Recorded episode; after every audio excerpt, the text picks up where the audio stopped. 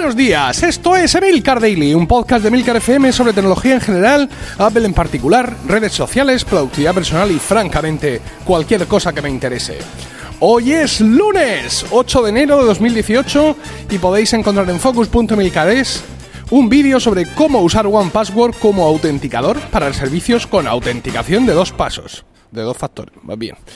Muy buenas, estoy un poco oxidado todavía, como podéis ver porque he empezado el año por todo lo bajo, con una gripe tremenda, súper pegajosa, que me debutó el 31 de diciembre por la noche, así para acompañarme en la cena. Y desde entonces que no había manera de soltarla. O sea, una cosa tremenda, tremenda, eh, tremenda. Además, eh, poco a poco ha ido afectando a todo el mundo en casa.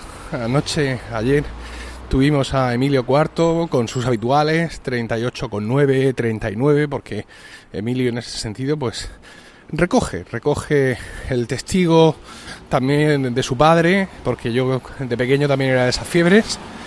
Y pues nada, he pasado una noche muy entretenida con él. Pues claro, la madre también está mala. La pobre también al final ha caído. Isabel ya parece que también va saliendo pero vamos, hoy están todos sin ir ni al cole ni a trabajar y soy yo el único que he caído he caído ya fuera de casa aunque ya os digo que vamos que yo creo que todavía durante toda esta semana me, voy a notar bajo de forma así que no me tengáis en cuenta las cosas que me puedan pasar aquí al micrófono y esta voz que tengo que todavía no es no es la mía auténtica. Ah, bueno aparte de, estas desgracias eh, los reyes me han traído un montón de cosas un montón de cosas tecnológicas que irán desfilando por aquí uno por uno pero antes que eso, antes de empezar eso, voy a contaros un, par de, servicios que, me han acompañado en estos días, porque cuando yo estaba más fuera de combate y la familia sí estaba funcional, pues claro, me dejaban morir ahí tranquilamente.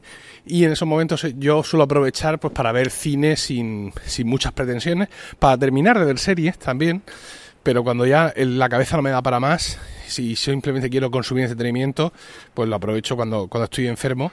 Y bueno, pues para eso he podido eh, meterle mano a dos de los servicios que yo uso para este tipo de cosas. Uno es, eh, creo que ya hemos hablado de ellos alguna vez, pero vamos a hacer de nuevo. Uno es Letterboxd, ¿vale? Letter de, de letra, lecha, y Boxset de metido en una caja, pero sin la E, ¿vale? Os pongo los enlaces ahí en las notas en Emilcar FM.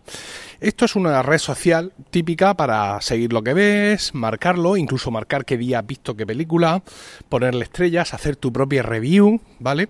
Decir que te gusta o no te gusta, aparte de las estrellas, para que se sepa más o menos que te gusta ese estilo de películas, pero que eh, esa en concreto luego le pones una estrella porque no te gusta nada, etcétera.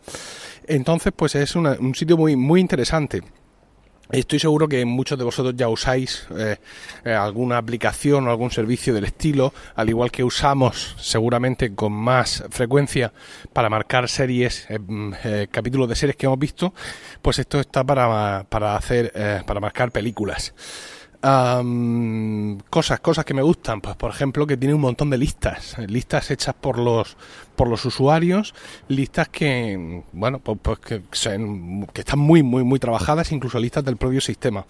Eh, más cosas, tienes seguidores, tienes gente que te sigue, tienes gente a la que sigues, entonces pues puedes ver, por ejemplo, de manera especialmente destacada lo que están viendo, lo último que están viendo, sus propias reviews de las, de las películas. Cuando entras a alguna película, ves inmediatamente debajo de aquellos a los que sigues quiénes la han visto y qué puntuación le han dado a, a esas películas, lo cual está muy interesante. Y como os digo, una de las cosas que más me gusta de Letterboxd es que tiene unas listas muy curradas, o sea, la comunidad es increíble. Mm, simplemente os digo algunos de los títulos para que veáis el nivel de detalle de algunas listas. Por ejemplo, Old Hollywood for Beginners, es decir, películas antiguas de Hollywood para los que empiezan. Eh, Guillermo del Toro's Twitter Film Recommendations, que son películas que ha recomendado o que está recomendando Guillermo del Toro en su cuenta de Twitter. Otras, películas con voladuras de puentes. Películas donde la protagonista es claramente lesbiana, pero el estudio fue cobarde y le pusieron un novio. Estaba magnífica. Películas de Navidad con carteles donde parejas blancas heterosexuales visten de rojo y verde. Eso es maravilloso, es imprescindible esa lista.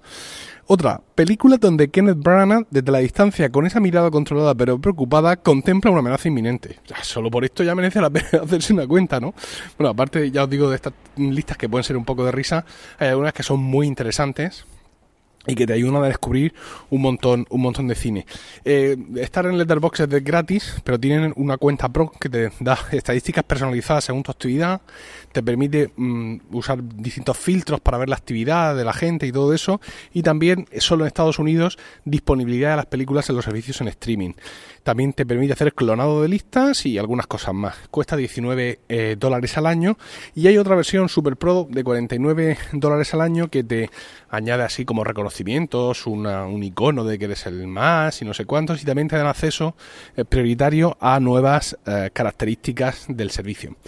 Lo otro que os quería comentar es complementario a esto, que es Just Watch, ¿no? Simplemente mira, por así decirlo. Y Just Watch es una... ambos, ambos, ambos servicios son también aplicaciones, evidentemente, pues Just Watch es una aplicación barra servicio que lo que te permite ver lo que te permite hacer es una, una de las cosas que solo en USA te permite el Letterboxd, que es mm, ver qué está disponible en los servicios en streaming que tú tienes disponibles. Eh, aquí en, España, que es donde yo lo uso, pues evidentemente me reconoce sin problemas Amazon Prime, Netflix, HBO, eh, Filming, Rakuten, Movistar, todo todos los servicios están ahí, ahí metidos. Y es muy interesante porque eh, tiene un timeline, es decir, tú cuando entras a la, a la, aplicación lo primero que ves es un timeline donde aparece la fecha de hoy y servicios mm, indicados con su icono que hoy han añadido una u otra película eh, a su catálogo lo cual está súper bien para irte enterando así de manera visual directa de qué novedades hay en los catálogos. También eh, tiene una pestaña donde eh, aparecen los cambios de precio, porque no hablamos solo de streaming, hablamos también de las películas que están a la venta en Google Play, en iTunes, en, la web esta, en, en, los servicios de PlayStation me parece que también, lo cual está súper interesante y entiendo que es por ahí por donde ellos se financian, ¿no? A través de esos enlaces patrocinados que pueden meter ahí para que, al menos en iTunes, no sé si los otros servicios los tienen, pues puedes hacer clic para comprar esa película más barata y poder entonces eh, y poder entonces ir a, comprarla con su enlace patrocinado y que ellos se financien un, un, poco. Tienes una lista de cosas que quieres ver, al igual que por supuesto el Letterboxd, ¿vale? Y puedes ir chequeándolas frecuentemente para ver si alguna de esas películas pues está descontada o ha aparecido para ver en alguno de los servicios en streaming o sigue estando simplemente a la, a la venta. Ya os digo que combinar ambas para mí es lo máximo, porque por ejemplo me dio por ver los Juegos del Hambre, que no había visto nunca, en Netflix, después me vi... Eh, la segunda parte y cuando llegué a la tercera, ¡oh, terror! no está la tercera.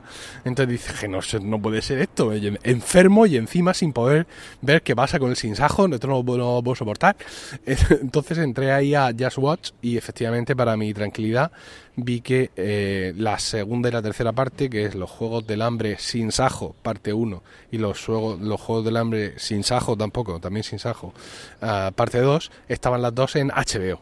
Y ya pues pude concluir y enterarme de cuál era el destino de Panem y de toda aquella gente, eh, sin ningún problema. Ya os digo, muy útil, muy interesante también vale mm, para mm, descubrir eh, descuentos, mm, descubrir descuentos que, bueno, hay descuentos que son más o menos, si compras en iTunes con cierta frecuencia como yo, entras a la portada y siempre te avisa de ciertos descuentos, pero hay otros de los que tienes que estar un poco más al tanto. Y esta aplicación es realmente fantástica para hacer todo eso, con lo cual pues os recomiendo sin duda eh, para todos aquellos que os guste el cine y que de manera activa veáis cine, pues os recomiendo ambos, ambos servicios, tanto Letterboxd, digamos, a, modo de aplicación de seguimiento barra red social para ir marcando lo que veis y lo que queréis ver también y ver lo que dice la gente de las películas y, todo eso y reíros un rato con las listas y luego Just Watch para ver eh, exactamente una película concreta de todos los servicios que gracias a Dios ya hoy disponemos donde la puedo ver. Echarle un vistazo a estos dos compañeros inseparables durante mis periodos de enfermedad y espero vuestros comentarios al respecto en emilcar.fm barra daily, donde también encontraréis otros medios para contactar conmigo. Y no olvidéis visitar focus.emilcar.es desde 1,99 euros al mes, vídeos nuevos cada semana sobre todos esos temas, aplicaciones y servicios que nos interesan de verdad. Que tengáis un magnífico comienzo de semana. Espero yo salir del pozo un poco a poco. Un saludo y hasta mañana.